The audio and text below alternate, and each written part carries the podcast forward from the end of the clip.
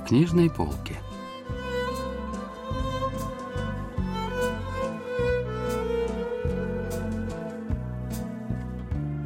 Рассказ «История о полыни» писателя Чейльнама.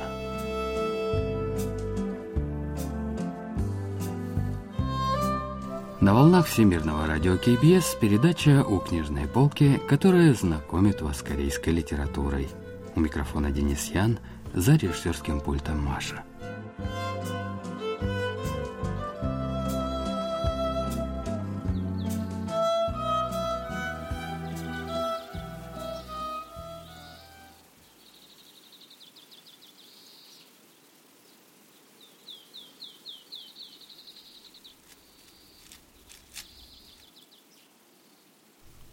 Инсун оторвалась от выкапывания полыни и взглянула на горы.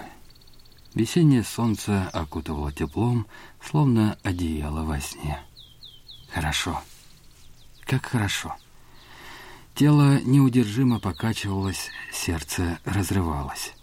Лучи солнца приятно щекотали своим теплом спину, покрытую лишь тонкой рубашкой, отчего ощущалось непреодолимое желание что-нибудь разгрызть или силой разорвать. Инсун откусила полынь и стала жевать. Во рту появилось ощущение не горечи, а тошноты. «Фу! Фу!»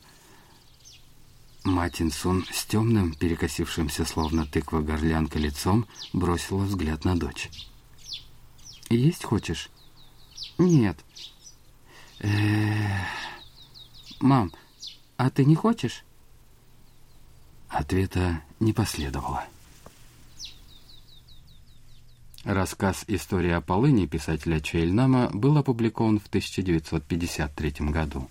Главные герои произведения – девочка Инсун и ее мать, которые живут очень бедно в деревне. Отец героини был принудительно увезен на работы, а беременная мать пыталась заниматься торговлей, но в итоге потеряла семейный депозит – Теперь они с дочерью едва сводили концы с концами, питаясь полынью. Вот что говорит о произведении профессор Пан Минхо с кафедры корейского языка и литературы Сеульского национального университета. 쑥이 참 독특한 향을 갖고 있고 빛깔도 좋잖아요. Полынь обладает необычным запахом и цветом. Ее часто добавляют в рисовые хлебцы и другие блюда для придания им особого цвета и вкуса. Однако в данном произведении полынь символизирует совсем другое – нищету, бедность, голод. Сам писатель Чве Ильнам родился в 1932 году. Его юность пришлась на конец эпохи японской оккупации. Думаю, что автор хотел передать в рассказе свои воспоминания о бедности, мобилизации в годы войны, трудностях, с которыми столкнулись корейцы. 그렇다면 이것은 시대를 관통하면서 흐르는 기아의 경험에 관한 보고서 같은 작품이다라고 말할 수 있겠죠. Мать и дочь питались одной полынью, которая едва ли могла утолить голод. Роды матери тем временем постепенно приближались.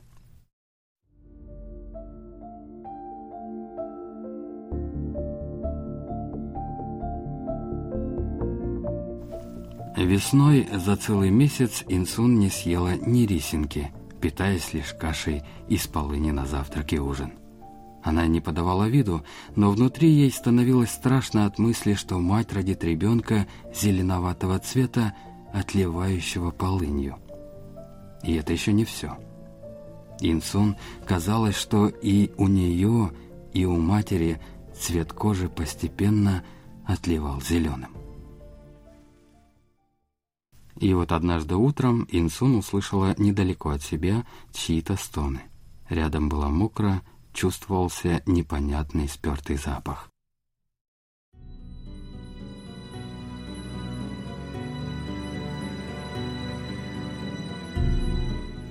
Стало страшно. В темноте мать с растрепавшимися волосами корчилась от боли, прислонившись к стене и стиснув зубы. Перед ней – извивался комочек размером с маленькую шейную подушку.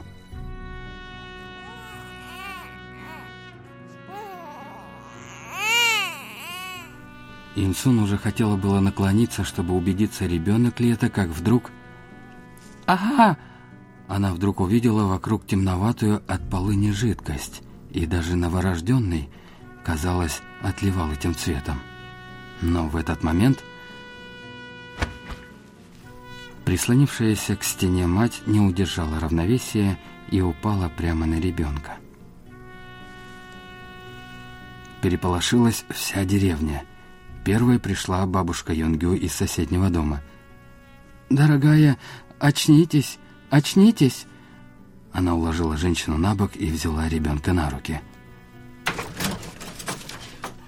«Что случилось?» Следом спешно вошла мать Чонмина. а, она упала на эту кроху, и теперь он не дышит. Ай-яй-яй, что же теперь делать?» «А что тут теперь сделаешь? Со смертью уже ничего не поделаешь, но надо хотя бы роженицу спасти. Скорее согрей воды». Соседи принялись ухаживать за матерью Инсун. Растерли ей руки и ноги теплой водой, накормили протертой кашей, благодаря чему не подававшая признаки жизни женщина пришла в себя. Пока мать не могла вставать, приходя в себя после родов, десятилетняя Инсун сама выкапывала и продавала полынь. Однажды она снова заняла место рядом с лавкой, где продавали зерно. В тот день ее взгляд особенно часто падал на рис.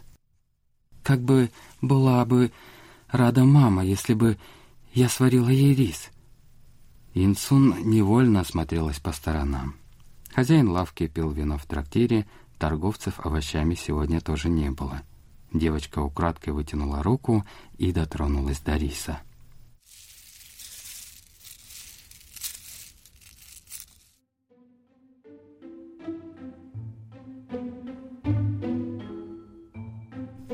Инсун крепко сжала кулак, а потом медленно разжала его. Как же приятно ощущать скользящие между пальцев рисинки. Она повторила это движение несколько раз, а потом положила пять или шесть рисинок в рот и крепко сжала зубы. Со стороны маляров тут же проступила слюна, окутывая собой рисинки. Еще один раз, еще раз. На этот раз она взяла немного больше. Приятная, сладковатая жидкость стекала по горлу. Инсун не переставала жевать.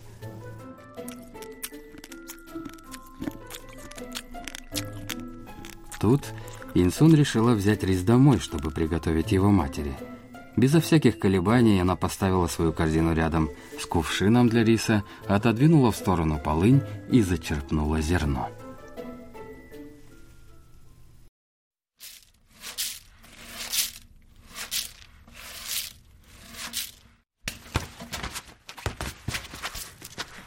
Вслед за шлепком у Инсун все поплыло перед глазами. Она упала вперед. Затем грубая рука схватила ее за шкирку.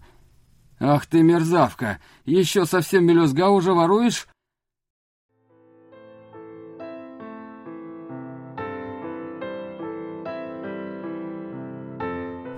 Только теперь Инсун осознала, что Рис был чужим. Ее застали за воровством. Она залилась краской и не знала, что делать. Бородатый хозяин зерновой лавки отшвырнул корзину с полынью и таскал Инсун за волосы по кругу. После жестокой реакции хозяина зерновой лавки Инсун пролежала три дня. «Мама, если так долго болеть, можно умереть?» «Не говори ерунду.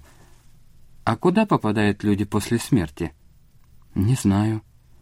Говорят, что люди попадают в рай или в ад. Хорошие люди оказываются в раю и интересно проводят там время, а плохих людей забирают в ад и подвергают страшным наказаниям. «Мам, мне кажется, я попаду в ад». А вдруг Инсун вспомнила сон, который приснился ей накануне.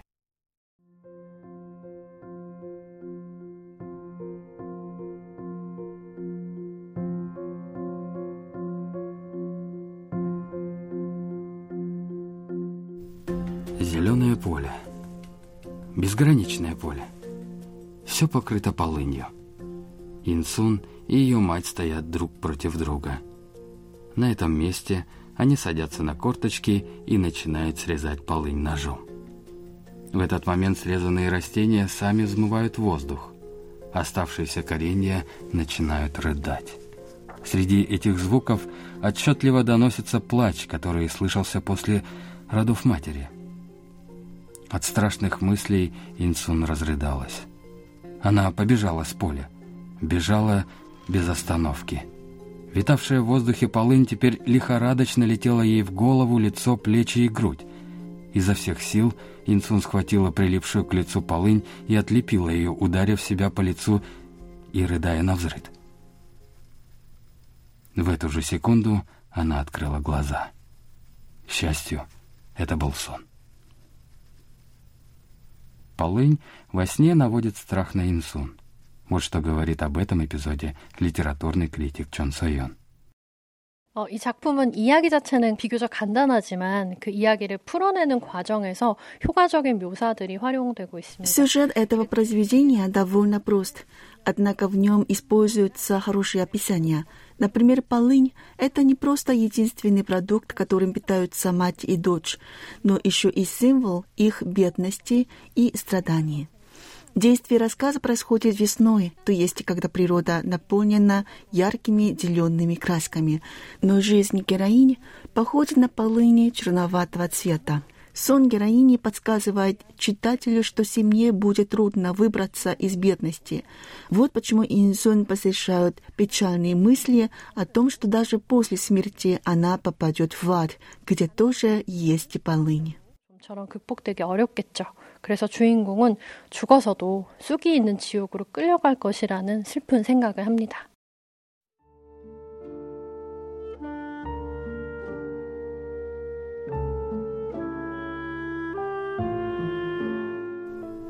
Когда вернется отец, я сошью тебе красивую одежду. А сейчас ешь это. Какую одежду? Красивую. Такую ты еще никогда не носила.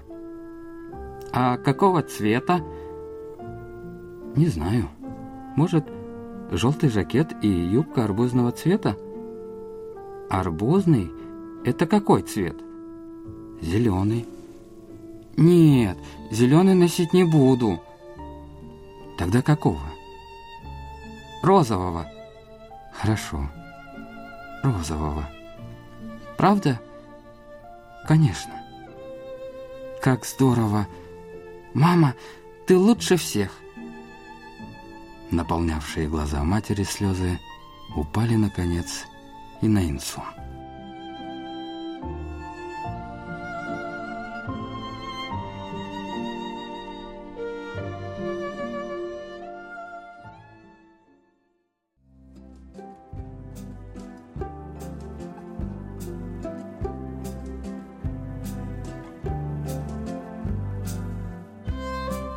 На этом мы заканчиваем рассказ о произведении «История о полыни» писателя Чейльнама.